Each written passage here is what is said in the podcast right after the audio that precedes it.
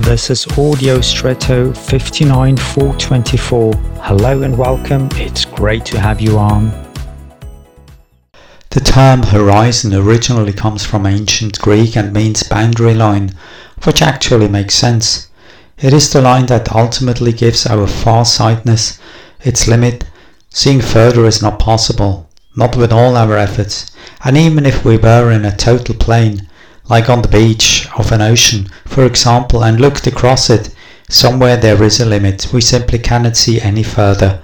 On the other hand, our view is physically limited by the layers of the air that are ultimately not completely transparent, and on the other hand, by the curvature of the Earth's body. So even if there were no obstacles, infinity is not accessible to us. It is worth considering this also with regard to one's own life, one's own resources and relationships. There is no infinite availability here either. We all live with a limited measure that is once used up. Blessed is he who handles these resources with foresight and wisdom.